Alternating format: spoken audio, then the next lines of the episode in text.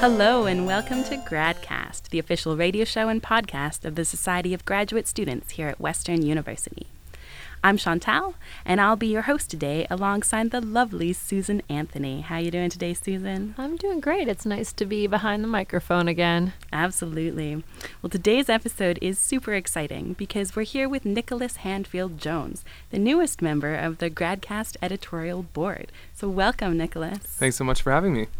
So, Nicholas, uh, you are in neuroscience. Uh, I hear, I've heard, and um, you're in the lab of. Yes, I'm a first year master's student of neuroscience, and I'm in the lab of Dr. Penny MacDonald. So, what is the overall research that's going on in Dr. MacDonald's lab? So, we study a variety of things, really, um, but I would say most of our studies fall under the umbrella of looking at cognition of various different diseases. Uh, most of the time, we are looking at Parkinson's disease. So we do a variety of experiments on people with Parkinson's disease, and then we also do these experiments on uh, healthy controls. And we are uh, doing these tasks um, uh, on both of these population groups to compare and contrast what goes wrong uh, in Parkinson's disease, but also to see what um, brain regions do uh, for cognition. Um, and also uh, how these brain regions react um, when we're doing neuroimaging. Well, that's great. Um, it, it's great that you're researching it. So, tell us what is uh, Parkinson's disease, and like, uh, what are the symptoms of it? Who tends to get it, and what do we think it causes it? Yeah, or we, so I mean, the human race thinks causes it. Yeah, so Parkinson's disease is um, mostly found in elderly, um, an elderly population. The most of the time, it's men who develop it, but women do get it as well.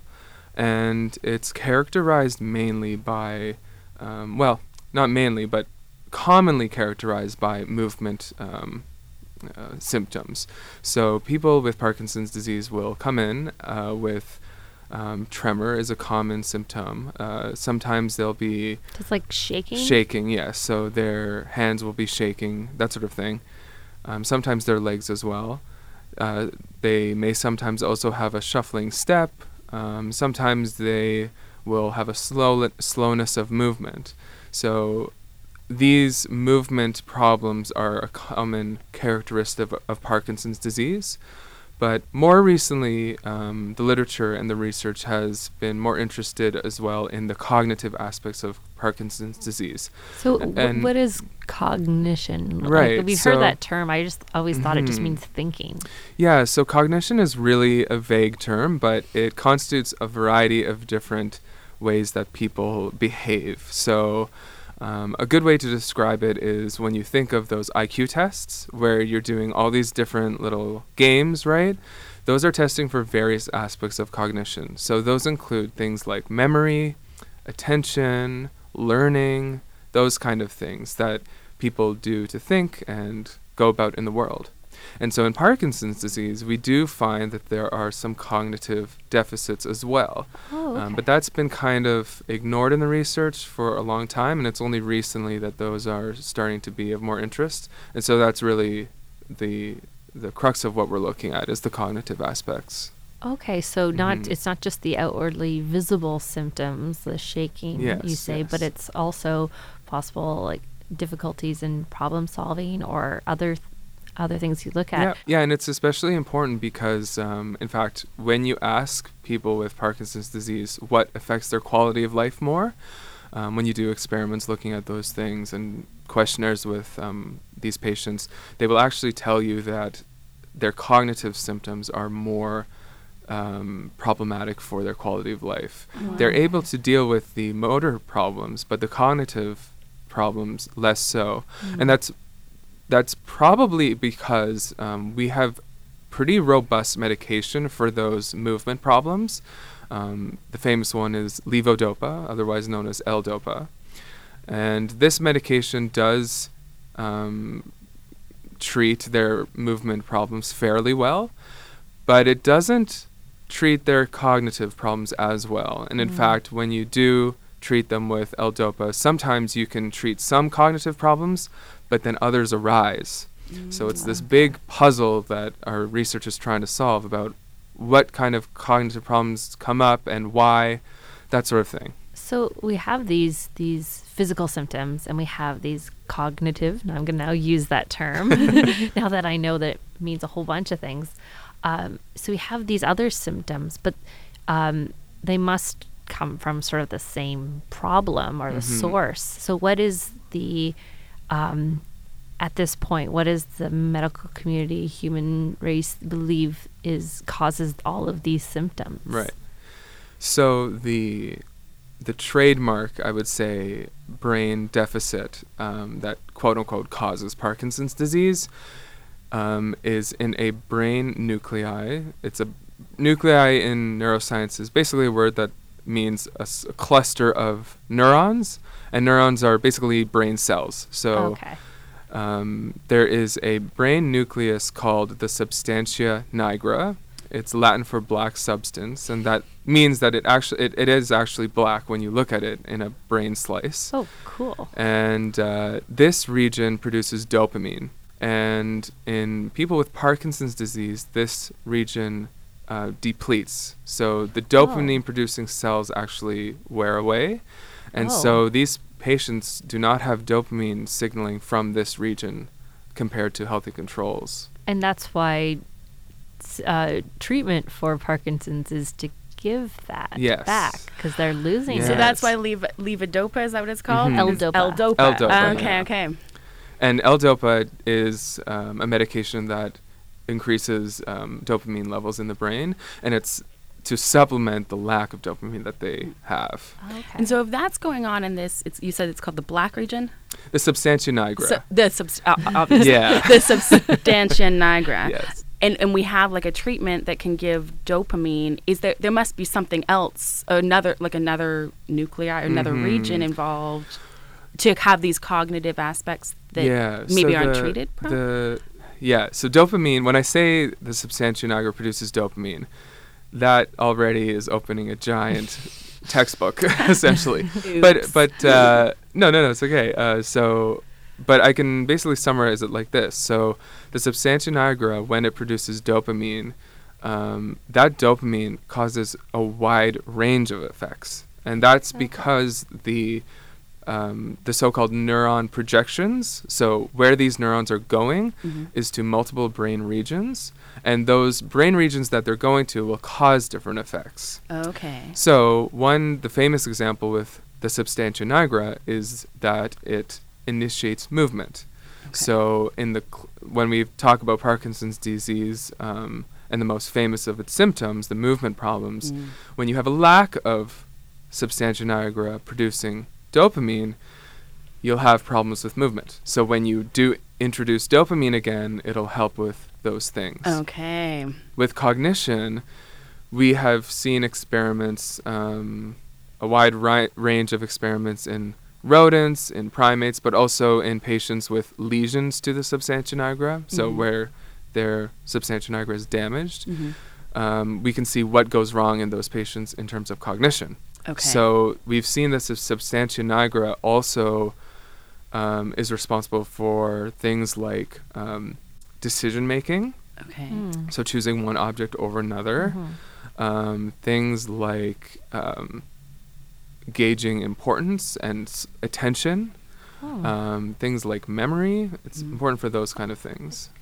has a lot going on to a it. lot going yeah. on. Yeah.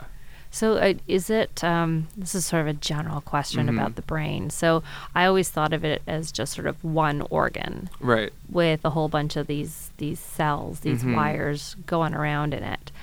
But you, it sounds like there. But I have heard about different regions of the brain controlling different things. Mhm. So is that is that the kind of thing you're looking at? Is these different regions? Yes. So, um, in essence, um, yes, the brain is. We've the neuroscience community has really um, divided these the entire brain into multiple different areas. There's some limitations to that, of course, but it really helps to understand what's going on, um, and especially for research with the aim of like helping patients. You ne- you need to know if we're going to end up down the line developing like new drugs or therapies, whatever, we need to know like how to target, what to target, and Mm. to do that, we need to divide the brain, which is this giant region with a hundred billion neurons, into. it's one Uh, of those numbers you can't. exactly. understand. And Yeah. even uh, on that note, even worse is that uh, all those neurons connect with each other, and those connections are actually where the activity is happening. And the number of those connections is estimated to be a hundred trillion.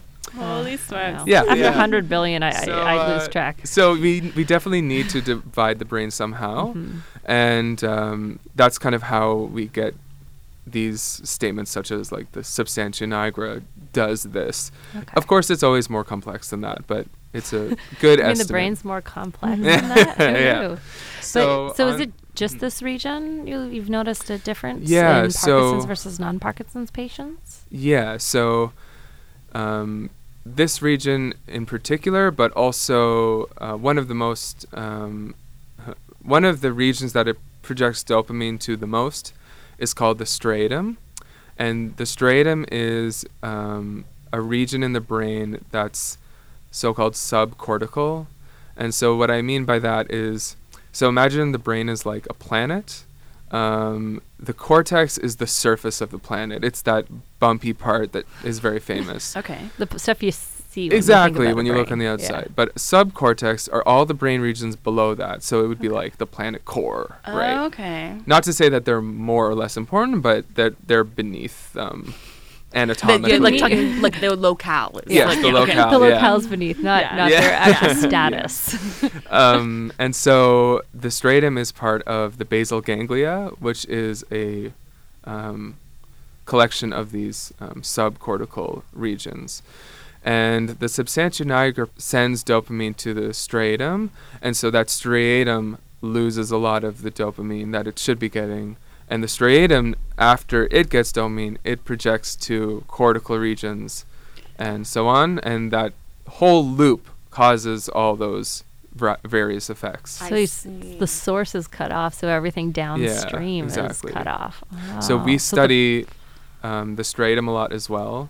Um, in fact, um, a lot of our research aims to um, look at the differences between the dorsal and ventral striatum. This Okay. is a way that the striatum is divided, um, and we see some um, differences in uh, the way that those two regions affect behavior and cognition as well. So, a lot of our research looks into the striatum um, as well. And how? So how does your your lab go about um, investigating these kinds of questions? Right. So, uh, in a lot of different ways, um, we do a lot of behavioral tasks, which means that people with Parkinson's come in and you know do things like pointing at dots and measuring like what that does. We've also done some EEG stuff as well. What? Sorry. E, what's EEG? Um, it's um, so. Have you ever seen a picture or heard about um, uh, experiments where you put this kind of net on someone's head Oh, with yeah, all yeah, those yeah. different electrodes? Mhm. So that's the EEG, Oh, and cool. it measures cortical activity, so the cortex, so the surface. right? Okay. Okay. Um, but what I do um, is neuroimaging, so using MRI, uh, um, magnetic resonance imaging, and that allows us to take pictures of the brain um, and really examine these in living people. Now I understand that here at Western, doing uh, neuroimaging is actually kind of like a cool thing to do because Western has like a, I don't know if equipment is the right word, or we have like gear here that's pretty special. Can you tell us Yeah. about that? We are really privileged to be at Western to study these things because um, at the Robarts Research Institute, which is on the Western campus, or just next to the Western campus in terms of technicalities, um, it has um, both a 3 Tesla and a 7 Tesla MRI. So when I talk about Teslas, I mean that um, different magnetic field strengths. So Okay. MRI works by sending a giant magnetic field strength and using a whole complex process of physics that allows us to measure the brain. And when you increase that magnetic strength, you can get a higher resolution. Okay. So basically, like So you can see. s- you can see it better. better. So like you know, if you imagine going from your s- old standard television to a high definition television, you'd of course see better images. Mm-hmm. But a 7 Tesla, that's not just a high definition television. That's like, It measures to about 0.7 millimeter resolution. Um, so that's quite small. I'm trying to think of what what's a what's a human hair. That Oh, one's like I have no point idea. Three, I think. So It's So- small. very Very Yeah. small. So Very it's small. very Yeah. small. yeah. Um, and uh, the 7 Tesla is really special because um, uh, most research is done using 3 Tesla, Okay. um, which is great. Um, in fact, hospitals typically use a 1.5 Tesla, which is great for clinical use, Okay. but a lot of research has used 3 Tesla. But for these very small brain regions like the substantia nigra, um, sometimes 3 Tesla is not good enough to show where they are or how to um, demarcate them from its surrounding brain regions. Um, in fact, there's um, another brain nucleus that I look at called the ventral tegmental area that's right beside the substantia nigra. Mm. So the, the 3 Tesla has trouble separating those two. Okay. So the 7 Tesla is a great opportunity to look at those two regions under really high resolution um, to see h- how they are separate. And we can do this in living people, and that's the great thing. Wow. Um, So because it's not like a damaging thing because I I don't know much about MRIs, but it's uh, damaging, you mean? to to the patient. no, not at all. Um, completely non invasive, um, no side effects at all.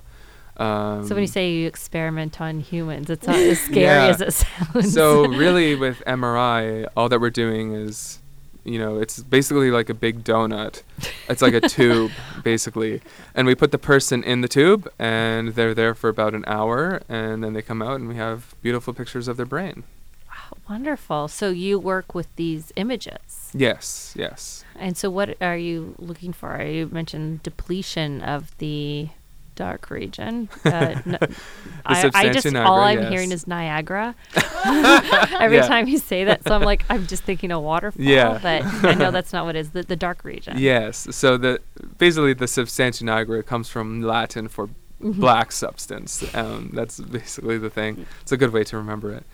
Um, yeah. So um, the project that I'm currently doing really constitutes two parts. Okay. So the first part is only looking at the healthy controls. So I've taken um, 20 healthy control participants, um, elderly uh, population, and I've scanned them on both the 3 Tesla and the 7 Tesla. Um, and I do that basically to see what the gain you get from 3 to 7 Tesla is. So that's why I do that. Yeah. Mhm.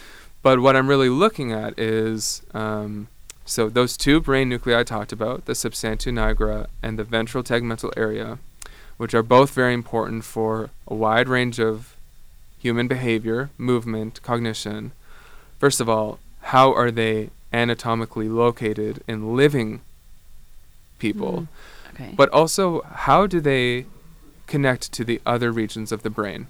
So I talked about that moments ago, but um, more specifically, so these two brain regions, classically in neuroscience, but even in current times in the literature and textbooks and just co- in common knowledge, um, the way they're talked about are such that they project to separate brain regions. okay. So let's say that the the dark region and this other ventral tegmental area, they will project to region C. What one of them pro- will project to region C, let's say, and one will project to region D, let's say. Okay. So that's how they're talked walking about. away from each other. Yeah, they're walking away from each other. Um, but we've seen in rodents and in primates that it's more so that they kind of both project to the same areas, but just to different extents. Okay. So they will both project to C and D, but maybe one will project more, the other might project less so, that sort of thing. Now, in the last five years, um, research has looked at this, but most of them have been done on 1.5 or 3 Tesla. Ah. So we're doing it on 7 Tesla because we think that that will be much more accurate Mhm. um, and uh, to see how those regions project to the rest of the brain. Oh, that's so cool. You're looking at this. So um, it's kind of an aside, but how do you get participants? Right. So we, um, through a variety of means, so we have posters, um, we have a database with some volunteers that we can phone. Um, yeah, basically those are the two ways. And then um, with uh, the second part of the project, which is looking at how those neuron projections look like in people with Parkinson's disease, um, we're actually testing people with Parkinson's who have been recently diagnosed. How do those look like in people with Parkinson's disease? And so, the Parkinson's disease patients, we have basically a database of participants, w- um, potential volunteers essentially.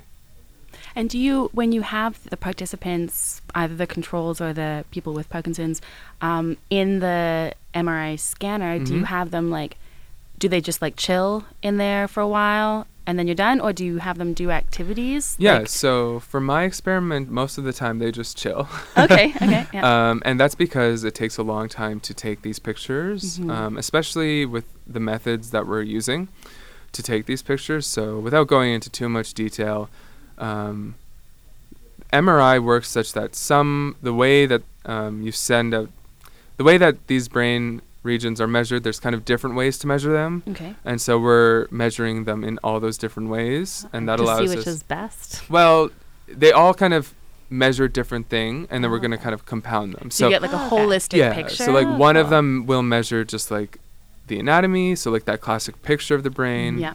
One of them will measure, for instance, the level of. Um, so one of them will measure like how those neurons project.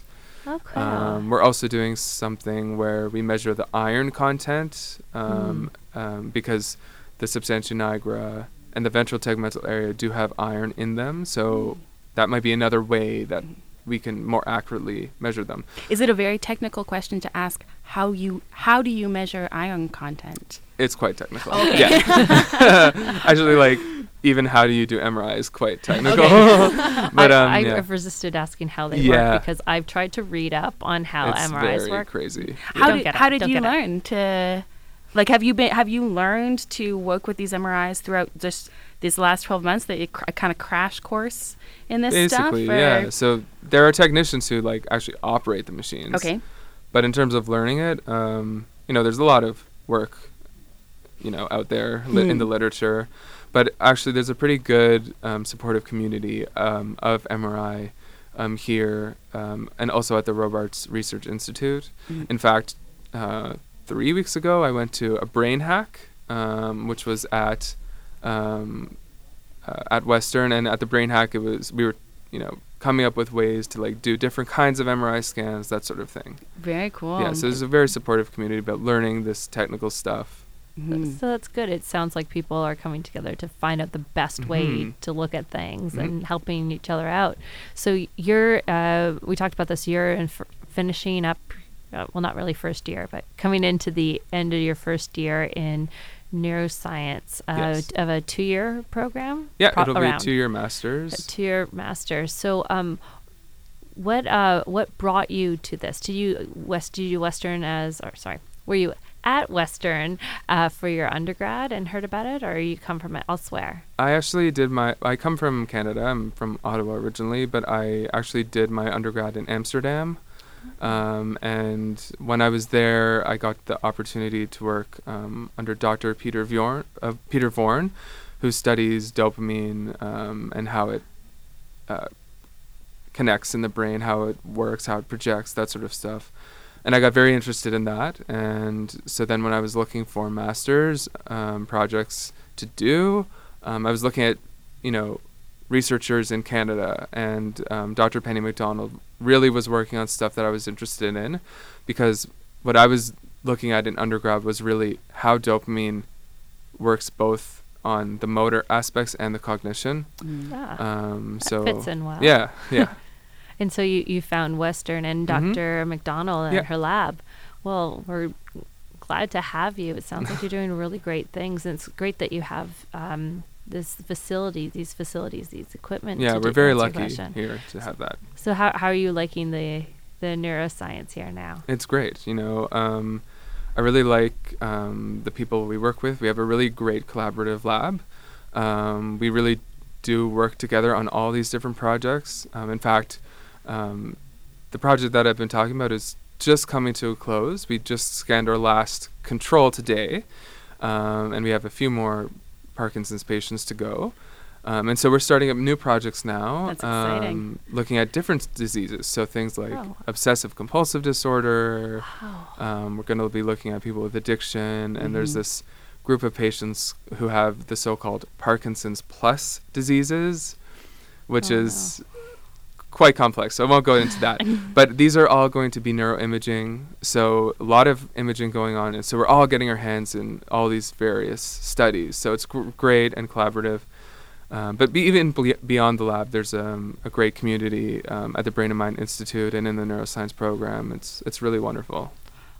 Well, Nicholas Handfield Jones, it is so great to have you here, and we can't wait to hear more of your voice as a, a host and possibly producer here at Gradcast, and to talk to you maybe when you're, you're done to hear how everything came to be and everything completed.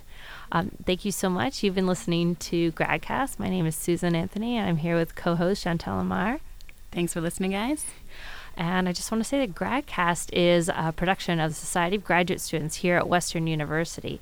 We are on CHRW 6 p.m. every Tuesday night, and you can grab us as a podcast either from our website, gradcast.ca, or wherever fine podcasts are found.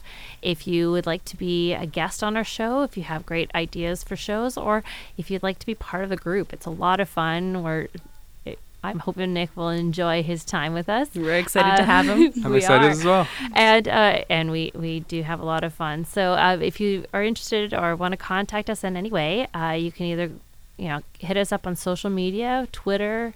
Uh, Instagram, any of that, or email us at gradcastradio at gmail.com.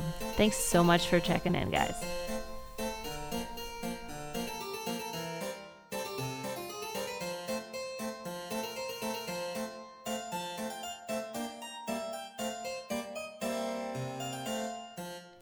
The Gradcast theme tune has been composed for us by Matthew Becker.